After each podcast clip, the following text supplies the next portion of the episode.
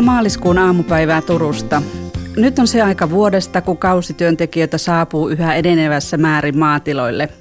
Nyt on siis hyvä aika keskustella henkilöstöjohtamisesta, eli siitä, miten työntekijöiden kanssa toimitaan. Olen Anita Karppinen MTK Varsinais-Suomen menestyvä maatilayrityshankkeesta ja kanssani ovat maatalousyrittäjät Taru Antikainen ja Antti Koski sekä viljelijä ja pitkän linjan kehittäjä Hilkka Halla. Kertoisitteko ensin hiukan tilastanne ja tilalla olevista työntekijöistä? Eli olen Taru Antikainen Aurasta. Meillä on yhdistelmä sikatila, mutta jos mä nyt pikkasen kerron omasta taustastani, niin mä olen kahden yrittäjän lapsi. Ja mun äidillä oli parhaimmillaan 12 työntekijää ja kolme kauppaa. Ja isä, joka on agrologikoulutukseltaan, niin oli tämmöinen konsult, konsulentti suurimman osan aikaansa, mutta hänellä, hän kuitenkin viljeli juurikasta, niin hänellä olisi näitä harventajia. Että mulla on niin kuin näkemystä siihen, että mitä tarkoittaa, että ihmisillä on työntekijöitä, niin aika vauvasta saakka voi sanoa.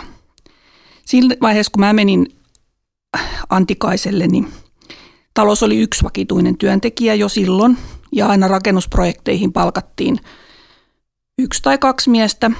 Että aika usein palkkalistoilla oli silloinkin jo kaksi, kaksi tai kolme ihmistä ja sitten tietenkin kesällä oli harjoittelijoita.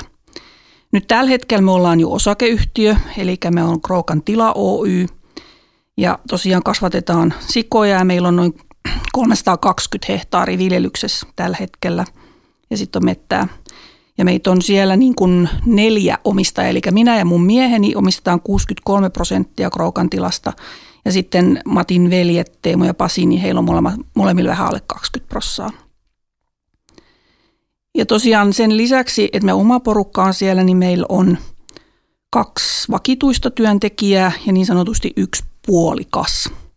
Ja näistä työntekijöistä niin meillä on yksi ukrainalainen ja sitten se puolikas on virolainen, eli monennäköistä kokemusta on kertynyt siitä, että mitä on toimia niin kuin sekä suomalaisten että ulkolaisten työntekijöiden kanssa. Joo, kiitos Taru. Antti, kerro omasta tilastasi. Joo, mä olen Antti Koski ja Perttelistä ja meillä on mansikkaa ja viljaa. Et meillä on joku kokonaispinta joku vähempää 200 hehtaaria ja sitten mansikka on avomaalla 15 hehtaaria ja sitten on, että kasvutunneleissa on, on ollut viime kesänä oli reilu puolitoista hehtaaria nyt on hehtaari lisää valmistumassa tähän kevääseen. Et, et sellaisella, sellaisella tilalla mä oon ja, ja tota, meillä on käytännössä vain ulkomaalaisia työntekijöitä ollut, ollut aina, että ne on tullut pääsääntöisesti Venäjältä kaikkia. Et viime kesä, kesä tuli poikkeus, kun Venäjän raja oli kiinni ja meillä tuli ihan, jouduttiin sitten haalimaan työntekijöitä vähän mistä, mistä saatiin ja, ja silloin oli, oli varmaan 85 työntekijää viime kesänä ja siinä oli, oli sitten kansalaisuuksia, oli varmaan – 20 ainakin. Et nyt oli vuokratyöfirmojen kautta tuli Suomessa opiskelevia ihmisiä ympäri maailmaa ja sitten oli kotimaisia teinejä.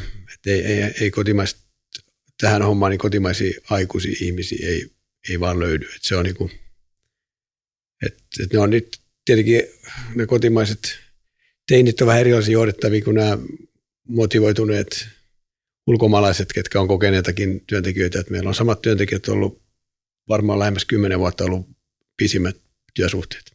Okei, mutta saitte kuitenkin hyvin työntekijät kasaan. Se on hyvä. Entä Hilkka, kerro hiukan itsestäsi. Joo, moi vaan. Mä olen Hilkka Halla. Itsekin viljelijänä meidän tilan ainoat työntekijät on omat pojat ja siitä olen kiitollinen, että, että heitä asia kiinnostaa ja he touhuu kyllä, kyllä ainakin sen, mitä pyydetään ja vähän enemmänkin näihin henkilöstöjohtamisen asioihin mä olen enemmänkin tutustunut äh, neuvojan roolissa, on, on pyörinyt pitkään pitkään erityyppisillä maatiloilla pääasiassa sellaisilla, jotka työllistää ja, ja jotka on niin kuin vahva kehittymissuuntaus ollut. Ja, ja tietysti niin kuin, äh, kuullut niitä kokemuksia ja tarinoita, että miten yrittäjät on kohdanneet sen, kun tulee se ensimmäinen työntekijä. Tai nyt sitten esimerkiksi viime keväänä, kun, kun täällä Varsinais-Suomen vihannestiloilla ja marjatiloilla oli, oli aika, aika monenlaisia kokemuksia. Hienoa, että Antil sitten loppujen lopuksi asiat ratkesi niin hyvin kuin ne nyt sitten voi niissä olosuhteissa ratketa. Sitten mä oon ollut myöskin, myöskin tota esimies tehtävissä aika pitkään ja, ja tota, myöskin sitten tutkijan roolissa kauppakorkeusjohtamisen puolella, niin, niin myöskin puutarhayritysten liiketoimintamalleja tutkinut ja sitä kautta myöskin niin kuin jo, jotain häivähdyksiä tästä päivän aiheesta. Jotain pientä. Aika, aika monelta kantilta katsot asiaa. No mennään sitten siihen itse aiheeseen, eli henkilöstöjohtamiseen. Mitä te siitä niin ajattelette ja mikä teidän mielestä siinä on tärkeää? Aloitatko taas Taru? Joo. No jos sinänsä lähdetään miettimään, niin työntekijäthän on sen tilan tärkein voimavara. Eli ilman niitä työntekijöitä mistään ei tule mitään. Eli me ainakin ollaan aina mietitty sillä lailla, että niitä on pakko koodella hyvin. Se, mitä siihen sitten taas siihen käytäntöön tulee, niin totta kai täytyy ennen kuin edes voit palkata ketään, niin sun täytyy tehdä hänen kanssaan työsopimus ja miettiä palkkaukset, selittää varsinkin ulkolaisille, mitä tarkoittaa suomalainen työaikalaki, mikä ainakin meidän kohdalla on ollut sen ukrainalaisen kanssa välillä niin kuin aikamoistakin kädenvääntöä – ja sitten ensimmäisenä vuonna mekin otettiin hänen kanssa tämmöinen työaikapankki sitten käyttöön, koska hänelle ei ollut tulossa mitään lomia eikä muuta, niin hän sai sitten niin niiden avulla. Hän halusi tehdä kovasti töitä ja me yritettiin vähän jarruttaa, että ei me voida antaa sulle noin paljon työtä. Ja sitten löytyi tämmöinen ratkaisu, että saatiin sitä niin pankkiin kerättystä ja sitten hän sai pitää lomaakin. Ja sitten täytyy myöskin olla nämä työluvat, ne on aikamoinen prosessi, mutta varmaan Antti voi kertoa niistä sitten tarkemmin, että mitä, mitä se on. Ja sitten tosiaan niin työntekijällä pitää olla selkeä työnkuva, selkeät ohjeet siitä, mitä hänen halutaan te- tekevän ja sitten selitettävä, millainen niin työturvallisuusjutut, kaikki tällaiset. Bioturvallisuus on Suomessa ainakin tälleen meilläkin, kun on eläimiä, niin tosi tosi tärkeä asia ja se, ni, niiden asioiden kanssa täytyy olla niin kuin tarkkana.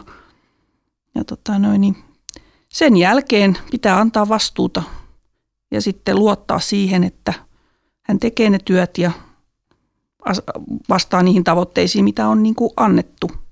Ja, jos, ja sitten sitä täytyy vaan säännöllisesti seurata. Joo.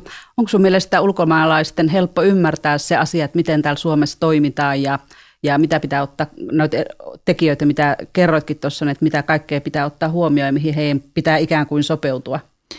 Se on ihan persoonakysymys. Joo. Toisille se on itsestään selvää ja, ja sitten jotkut asiat on paljon helpompia kuin toiset asiat. Mutta meillä on niin kuin suurin ongelma ollut se, että työtä ei voi tehdä suurin piirtein niin kuin seitsemän päivää viikosta ja kymmentuntista työpäivää. Et, et se ei vaan niin kuin Suomessa tuommoisella työntekijällä, joka on niin kuin ympärivuotisesti jatkuvasti töissä, niin se ei onnistu. No miten sä näet on vastuun antamisen, mainitsit siitä? Joo, se on niin kuin vähän, kun mietit ittees, että jos sä meet johonkin toiselle töihin – ja sitten joku olisi koko aika puhaltaa sun niskaas ja katsoa se, että mitä sä teet ja miten sä teet ja puuttuisi ja nyppisi ja näppisi, niin kyllä mulla palaisi käämi hyvin nopeasti. Eli sen jälkeen, kun sulla on annettu se selkeästi ohjeet ja tavoitteet, niin ei sit, sit on pakko luottaa. Jos et sä luota, niin en mä tiedä. Meissä on toiminut hirveän hyvin. Meillä on tosi pitkäaikaiset työntekijät. Niin kuin mä sanoin silloin, kun mä menin tilalle, niin meidän silloin oli ollut sitten se, tämä työntekijä jo muutaman kymmenen vuoden varmaan töissä, mutta kun hän jäi eläkkeelle, niin hän oli ollut 33 vuotta talossa. Ja hänen lisäkseen silloin, kun mä menin, niin oli yksi omittaja ja hänenkin työura oli varmaan 15 vuotta ennen kuin hän sairastui, niin että hänen oli pakko niin kuin jäädä sairaseläkkeelle. Ja sen jälkeen tämä ukrainalainen on meillä ollut nyt sitten 11 vuotta vai suurin piirtein alkaa tulla täyteen. Ja sitten tämä, mikä palkattiin tämän meidän – eläkkeelle jääneen tilalle, niin hänkin on nyt sitten ollut jo apua. Hän oli ensin meillä lomittajana ja sitten hän tuli meille kokonaiseksi, mutta kyllä siitäkin alkaa olla jo varmaan kahdeksan vuotta, yhdeksän vuotta. Hän on ollut palkkalistoilla. Ja tämä virolainen on nyt sitten ollut viisi vuotta. Eli voi sanoa, että työntekijät on tosi hyvin viihtynyt teillä. Joo, on. Ei, ei ole ollut mitään Eli, eli se ongelma. niin sanottu henkilöstöjohtaminen toimii. Toivottavasti. Kyllä. mun, mun näkövinkkelistä joo, mutta en tiedä mitä he sanoo. no ainakin he on viihtyneet ja pysyneet. No Antti, teillä on ihan erilainen tilanne. Teillä on kymmeniä työntekijöitä ja osa, osa vaihtuu, osa ilmeisesti pysy, tulee kesästä toiseen. Kerro sä vähän tästä teidän tavasta toimia. No se on ihan, sama, mä ihan sama, samalla linjalla siinä, että tota hyvin työntekijöistä täytyy pitää pyrkiä pitämään hyvää huolta ja tota, se on viimeistä viime kesä opetti, että jos puuttuu ne – vanhat kokeneet työntekijät, niin saattaa aika pulassa. Että se on niin kuin, työntekijät, se niin kuin toisen työntekijät on sun tärkein, tilan tärkein niin voimavara. Et ilman, ilman hyvin osaavia työntekijöitä niin ei tästä hommasta tule mitään. Et se on, sulta jää yhdet jalanjäljet, kun sä kävelet ja, ja tota, tällaisessa tilassa niin sitä hommaa on, on niin paljon, että, että sitä ei, niin kuin yksi ei pysty tekemään mitään. Ja, tota, ja, ja kyllä mä oon pyritty silleen kanssa, totta kai ihmiset täytyy pitää huolta ja olla, olla reilu niitä kohtaa, että se samat ihmiset tulee. Ja tota, ilmeisesti ollaan siinä aika hyvin onnistuttu, kun, kun meillä on vaihtuvuus on tosi pientä, että meillä on tässä viime vuosina vähän laajentunut tämä homma, niin meillä on aina uusia työntekijöitä, mutta sitten on aina ne vanhat samat ollut siellä, ketkä kouluttaa taas sitten ne uudet. Että, tota, työ on kuitenkin aika simppeliä pääosin, että mansikan poimintaa, pakkaamista, hoitotöitä, istutustöitä, niin ei se ole mitään rakettitiedettä, mutta se kuitenkin siinäkin, senkin voi tehdä väärin ja se voi tehdä monelle eri tavalla. Et, et, et siinä se van, kokeneet työntekijät on maailman paras väline. Sun ei tarvitse kun kertoa niille, mitä, mitä meidän pitää tänään tehdä ja mitä me pitää huomenna tehdä ja suunnitella vähän kertoa niille muutamalla tyypille, että mikä meidän tavoitteet on niin kuin tällä viikolla, niin kyllä ne sitten aika hyvin hoitaa. Sitten vaan vähän käydään valvomassa ja katsoa, että se aikataulu pitää. Just joo. Tuossa alkuesittelyssä sanoit mielenkiintoisen lauseen, että kotimaiset teinit on erilaisia johdettavia kuin ulkolaiset. Voiko sä sitä vähän avata? No, no mulla ei ole kotimaisesta teinistä nyt tuossa mittakaavassa kokemuksia kuin viime kesältä, mutta että kyllä ne kaikista suurin tekijä siinä, siinä työntekijässä itsessäkin on, niin se on motivoit, motivoit, motivoitunut ihminen, niin se käyttäytyy eri tavalla. Että, että nämä ulkomaista kun tulee tänne, niin on täysin motivoituneita, ne halu tulla tänne – ne haluaa tehdä töitä, ne tarvii sen palkan. Ja viime kesänä teinit, niin tuntui, että ne oli, ne oli töissä sen takia, kun vanhemmat oli pakottanut ne kesätöihin. Että ei ne, ei ne, niin kuin, ei ne tule rahan takia töihin. Että se, se, se on ihan eri, eri lähtökohta jo sillä työn teollakin. Ja et, en mä osaa sen tarkemmin sanoa, miltä tavalla ne on erilaisia johdettavia, mutta se vaan se, että et sä voi oikein käsitellä niitä tai kun ei ota niin vastaan välttämättä mitään. Se teini, se teini on vaan töissä, se toivoo, että se työpäivä päättyy, se toivoo, että tämä kesä päättyy ja nämä ulkomaiset työntekijät haluavat, että saa töitä niin paljon kuin laki sallii, ne tekee ja tekisi paljon enemmänkin. Ne on tullut todella tienaamaan. Ne, ne on todella tullut tienaamaan ja ne tarvitsee sen palkan. Palka, että, joo. Joo. Ilkala oli tähän jotakin. Joo, siis tota, noin yleisellä tasolla niin kai kysymys on siitä, että, että mitkä on, on sen yrityksen ja sen yrittäjän tavoitteet ja mitkä on sen, sen työntekijän tavoitteet. Ja, ja se olisi tietysti kauhean kiva, että jos siihen välille syntyisi semmoinen keskustelu, että, että saisi kiinni, että no mikä nyt tuolle työntekijälle on tärkeää, ja, ja, ja jos, jos ei olisi liikaa kielimuureja tai, tai muita kulttuurieroja, että saisi siitäkin kiinni, että, että missä määrin, missä määrin tämä työntekijä niin kuin, niin kuin, äh, kaipaa sitä itsenäisyyttä ja missä määrin hän tuntee itse turvattomaksi, jos, jos taas sitten hän, häntä ei käsketä. Käske on, on, on rankka sana, mutta, mutta teillä on molemmilla kokemusta siitä, että, että kulttuurit on erilaisia ja, ja, ja tota se, että kuinka individualisteja me, me suomalaiset ollaan versus sitten, että jos, jos on, on, on itäisemmästä kulttuurista tulevia henkilöitä, niin, niin ehkä, ehkä niin kuin, se tasapainottelu sen, sen itsenäisyyden – ja, ja sen, sen miten, miten kerrotaan se, mitä sulta odotetaan, niin se, teillä on varmaan kokemuksia siinä, että mit, miten tämä miten tämä viestintä toimii.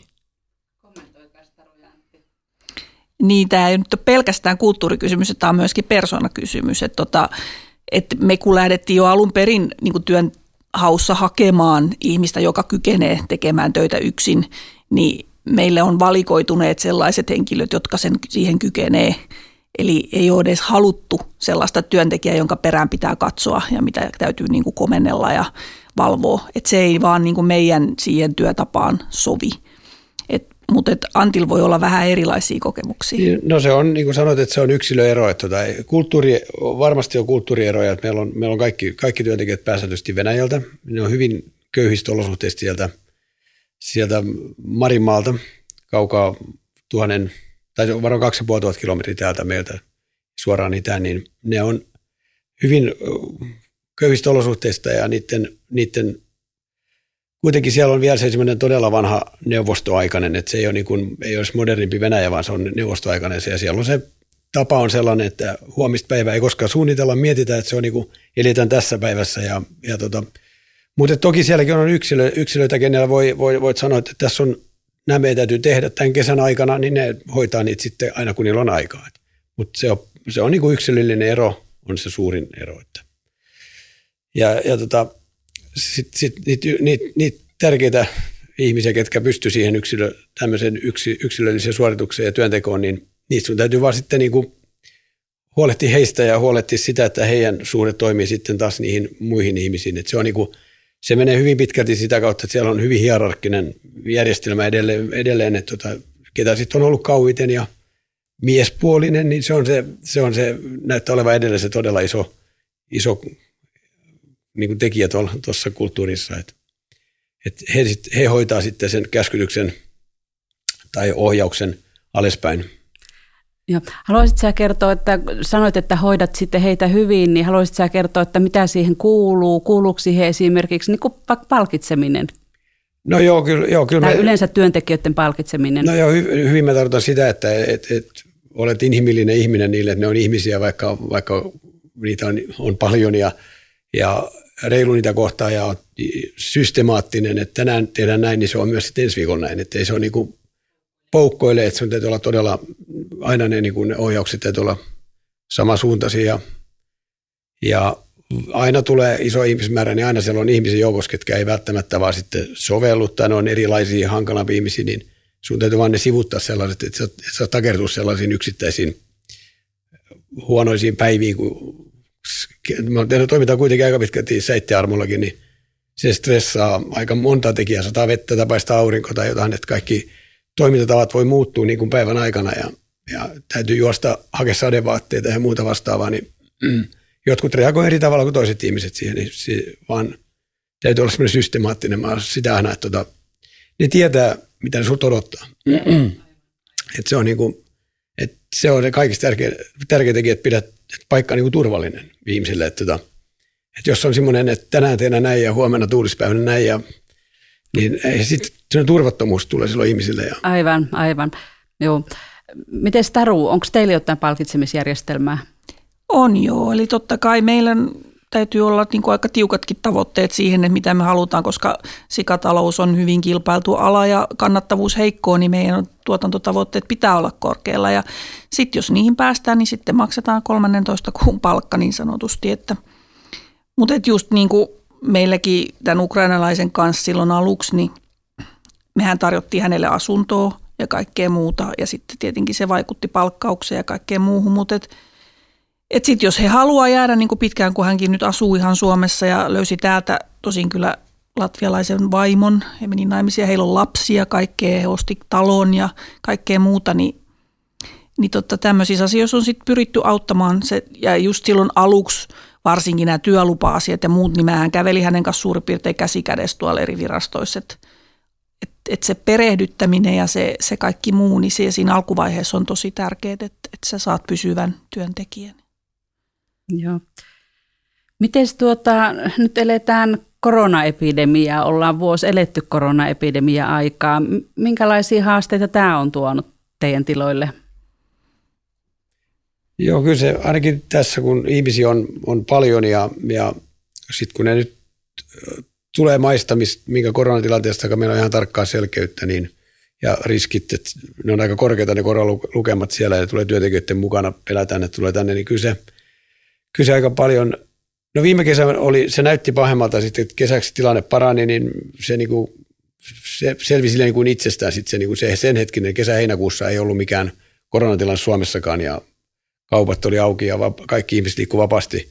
Nyt näyttää tällä hetkellä taas paljon pahemmalta. Nyt tässä on just on näitä toimintasuunnitelmia tehty koronaa varten ja meidän pitää ilmoittaa etukäteen terveysviranomaisille, ketä meillä on tulossa ja kuinka paljon on tulossa. Ja, ja sitten ne asu, asumisjärjestelyt täytyy koittaa, koittaa nyt järjestää silleen, että saadaan ihmisiä vähän ryhmissä tulemaan sisä, Suomeen, ettei ne tule kaikki, kaikki niin kuin kauhealla rytinällä samoina päivinä, vaan meillä on nytkin, mulla on, on ensi viikolla tulee kuusi ihmistä ja sitten tulee viikon päästä, kahden viikon päästä seuraavat kuusi ihmistä ja sitten meillä on majoituspaikkoja silleen, mulla on kolme eri kiinteistöä, missä me saadaan niitä, on vielä niin välimatkojen päässä toisistaan. Niin.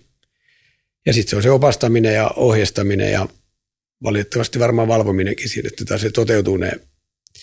Ja sitten nyt on onneksi tämä testaus, jos, jos se nyt on, on toimiva, toimiva ja suht varma systeemi, niin ne test, olen vaatinut, että kaikki työntekijät käy rajalla testauksessa ja sitten on 72 tuntia maahan saapumisen jälkeen käydään sitten Salon kaupungin järjestämässä testauksessa. Ja sitten jos test, molemmat testitulokset on negatiivisia, niin sitten olet, olettamus on, että ne voi aloittaa työnteon, mutta kyllä me koitetaan pitää, pitää, pitää niin kuin ryhmi, ryhmät ryhminä ja vältetään sekoittumista, mutta, ja sitten mä näen, näen sen niin, että kuitenkin näiden ulkomaalaisten kanssa on turvallisempaa, kun ne ei taas sitten täällä, kun me saadaan tilalle ja kaikki on terveenä, niin se, että se korona tulee tilalle, niin se on pienempi kuin se, että sulla on 50 suomalaista, ketkä päivä, päivä päättyy, ne lähtee harrastuksen pari ja kaveritten pari ja aamulla tulee taas.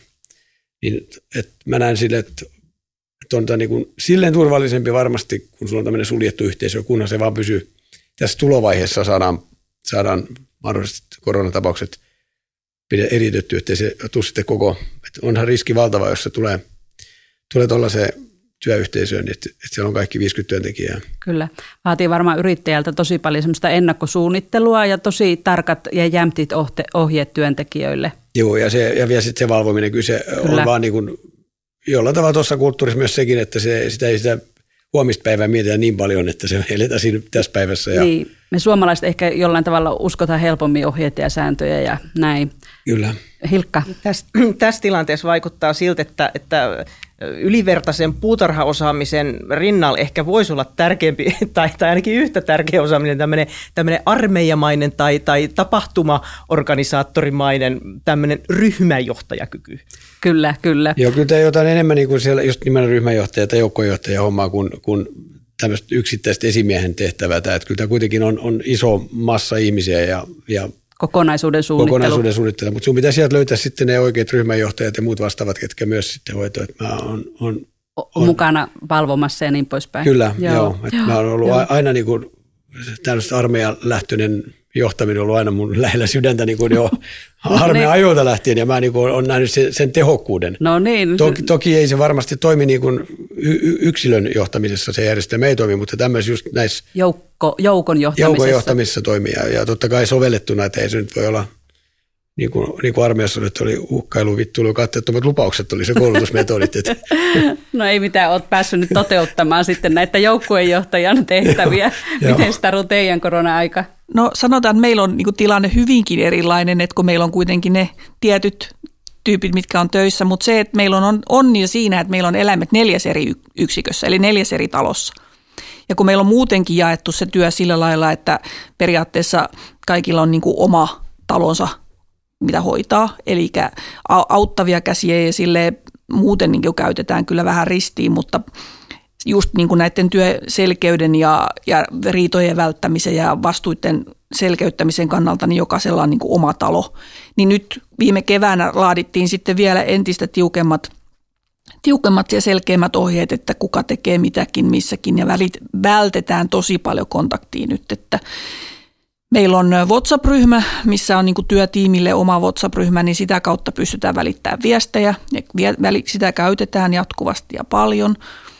Ja sitten tota, ja sit ylipäänsä niin kuin porrastettu lounaat ja muut. Et kun mä olen tehnyt periaatteessa aina lounaat ää, meidän kaikille niin kuin kotiporukalle, eli ne, meille per, neljälle perheenjäsenelle, plus sitten, että Maija on tullut meidän kanssa vielä syömään, tämä meidän suomalainen työntekijä, niin nyt me syödään niin kolmes eri pisteessä ja sosiaalitiloissa, kun meillä on kunnon keittiö kuitenkin tota noin, niin yhdessä niistä sikaloista, niin yritetään välttää niin kuin samanaikaisia juttuja. Mutta se, että niin nämä testaukset ja muut, että kun et suomalaiset ymmärtää helpommin, että pitää mennä testiin pienistäkin oireista, mutta ei tässä ole kuin viikko, vähän reilu viikko aikaa, kun mä tappelin sen meidän Ukrainan kanssa, kun hän oli Hänellä oli nuhaa ja hänellä oli pieni kuume ja hän lähti kesken työpäivän kotiin. Ja sitten kun mä pistän hänelle viestiä, että hänen täytyy mennä koronatestiin, niin hän ei ymmärtänyt ollenkaan, että minkä takia. Että kun hän on vaan vähän vilustunut. Mä sanoin, kun sulla on kaikki oireet, että sulla voi olla korona, että sun on nyt pakko mennä. Ihan niin kuin käden kanssa väännettiin ja sitten kun sitä vaan tarpeeksi kauan väännettiin, niin sitten se meni niin, että hän ei päässyt vasta seuraavana päivänä sit sinne testiin. Ja sitten se vielä se testin tulos kesti tulla neljä päivää. Niin me jouduttiin niin kuin koko paketti pistämään sen viikonlopun, kun hän lähti torstaina puolilta päivin kotiin. Koko viikonlopun paketti, hänen piti olla se viikonloppu tietenkin töissä. No mä joutuisin rukkaa kaikki työlistat, kaikki uusiksi. Että no hän... oliko korona? Ei ollut koronaa, Hyvä. mutta se vaan, että niinku, et lisää työtä aiheuttaa se, jos ei niinku mene niinku tot, tottele ja to, tee niin kuin on pakko toimia. Mutta tosiaankin, niin kyllä, kyllä tämä korona teettää lisää työtä. Mm, varmasti, joo. No nyt kun tässä on teitä kuunnellut, niin tämmöiset ajatukset on noussut esille ja pidätte niitä tärkeinä. Eli semmoinen selkeys ja johdonmukaisuus työntekijöiden kanssa ja siinä opastamisessa ja yleensäkin toimimisessa. Sitten se vastuunanto ja luottamus, että se tuo sitä semmoista työmotivaatio ja työilo varmasti. Ja sitten palkitseminen, kun on sen paikka. Tuleeko teillä vielä tähän listaan muita ajatuksia? No se viestintä ja viestintä ja viestintä, just niin kuin äskenkin sanoin, niin kyllä meillä oli aluksi kielellisiä ongelmia, koska toisen äidinkieli oli sellainen, että hän puhui ukrainaa ja hän puhui venäjää. Ja hän sanoi, että hän oli hirveän hyvä englanti. Hän oli ollut Tanskassa töissä ja kaikkea muuta, mutta sitten käytännössä se osoittautuikin, että eipäs menekään viesti perille. Että silloin aluksi, kun No ongelma on tietenkin siinä, että mulla oli varmaan liian hyvä englanti, että mä annoin mennä sillä mun normaalilla englannillani papapapapaa. Ja sitten kun mä ymmärsin jossain vaiheessa, että okei, hän ei tajunnutkaan, ja sitten mä rupean yksinkertaistamaan sitä kieltä. Ja sitten kun kävi vielä ilmi, että ei sekään välttämättä aina mennyt perille, niin sitten siinä tuli se tilanne, että sitten lähdettiin niin hänen kanssa tekemään yhdessä sitä työtä ensin. Et nyt tietenkin kun asiat on paljon helpompia ja muuta. Ja, tota noin, niin, ja tämä virolainen, mikä meillä on töissä, niin hän puhuu täydellistä suomea, niin ei ole mitään semmoista ongelmaa. Mutta kyllä kielen kanssa viestinnässä niin on, on haasteita. Ilkka on kokenut, että ihan meidän suomenkielisten välilläkin joskus käy niin, että en tule ymmärretyksi tai, tai en ymmärrä, mitä kaveri sanoo. Tämä on, tämä on ihan, ihan, ihan inhimillistä, että meidän viestinnästä sanojen osuus on 8 prosenttia meidän kokonaisviestinnästä. Ja, ja jos ajattelee, että näitä haasteita, tai jokainen tunnustaa, että, että näitä haasteita on meidän suomalaistakin kesken, niin sitten kun pistetään kieli- ja kulttuurierot siihen väliin, niin, niin haasteet lisääntyy. Eli jos nyt nykytekniikkaa hyväksi käyttäen, niin, niin jotenkin voitaisiin voitais visualisoida niitä asioita, että meillä olisi niin näkö ja kuulo, ja sitten sit jos me, jos me voitaisiin vielä toistaa, toistaa, toistaa, no jos, jos tehtäisiin jotakin selkeitä vaikka videoita tai, tai, tai vaikka kirjallisia, kuvallisia ohjeita, niin, niin silloinhan ne olisi niin kuin sen työntekijän itse opiskeltavissa myöhemminkin, että ei, ei voida olettaa, että kun mä sen kerran olen sanonut, niin eksä sitä ymmärrä. Ää, ja ja tota, sitten myöskin, myöskin, mihin Tarukin vähän viittasi, että no sitten sit seuraava vaihtoehto on, että tehdään yhdessä. Tietysti riippuu tehtävistä, että mihin, mihin niin kuin resurssit riittää ja mitä voi tehdä, mutta tämä nostaa niin kuin todella tärkeäseen arvoon sen työjohtajien, että et on ne osaavat ja, ja, ja taitavat kommunikoivat ne, ne työjohtajat, jotka jaksaa sitten, niin kuin siitä tulee heti niitä käsipareja ja, ja, ja silmiä sitten, sitten yrittäjän tueksi kertaa jotakin. No sen verran mä vielä sanon, että meillä tuli just vuoden alussa uusi lomittaja. Niin tota, ihan kylmä rauhallisesti. Paras tapa on se, että menee hänen kanssaan ja tekee yhdessä, selittää koko aika, koska se työ sen ihmisen opettaa. Et tota, se metodi on, niin kuin mä olen ainakin kokenut sen, että en edes, kun meillä tulee kesäharjoittelijoita tai muuta, niin senkin muuten tämä korona on muuttanut. Viime kesäksi ei uskallettu ottaa ollenkaan harjoittelijaa, voi olla, että ei tänä vuonna uskalleta. En tiedä, kuin pärjätään, mutta katsotaan. Niin tota, mutta se, että selkeintä on se, kun sä teet teet ja selität siinä samalla. Ja sit ei se riitä yksi kerta. Ensimmäisellä kerralla, kun sä tuut ihan uuteen paikkaan, uuteen työhön, niin ei se yksi kerta riitä. Että se toisto on se. Niin. Ja varmistus, että menikö perille. Mm. Ja mm. sitten kun sulla on 50 työntekijää tai 500 työntekijää, niin Joo, ja kyllä se kielitaito, kielitaito on tässäkin, totta kai kun ulko, ulkomaalaiset työntekijät, niin se on se, että vaikka annetaan ymmärtää, että osataan ne molemmat puhuta samaa kieltä, että englantia me päässä käytetään, kun itse ei valitettavasti osaa venäjää, niin niin sä voit luulla ja ymmärtää ja ihan täysin, että kyllä nyt on tehtävä ymmärretty, mutta se on se valvonta, se tarkkailu ja tarkkailu, tarkkailu ja valvonta, niin se on niin kuin, ei yksi kerta eikä kaksi kertaa riitä, vaan et, et varsinkin jos on uusi työntekijä, niin se on ihan, kyllä se on, mä sanon, että se on viisi, kuusi kertaa, että, että ei, se, ei, ei sitä niin kuin edes sitä, vaikka, vaikka se neuvot ja sanot ja kaikkea, niin sä et voi siihen tuudittautua, että no olenhan mä kertonut. Että se, se, se, se, on semmoista niin kuin jatkuvaa varmistusta. Kyllä, ja, joo.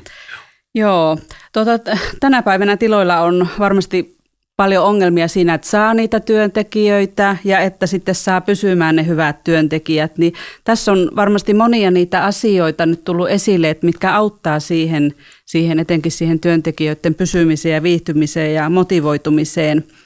Eli kiitän tästä keskustelusta teitä Taru, Hilkka ja Antti ja toivotan Kiitos. oikein hyvää kevättä, kesää ja kasvukautta.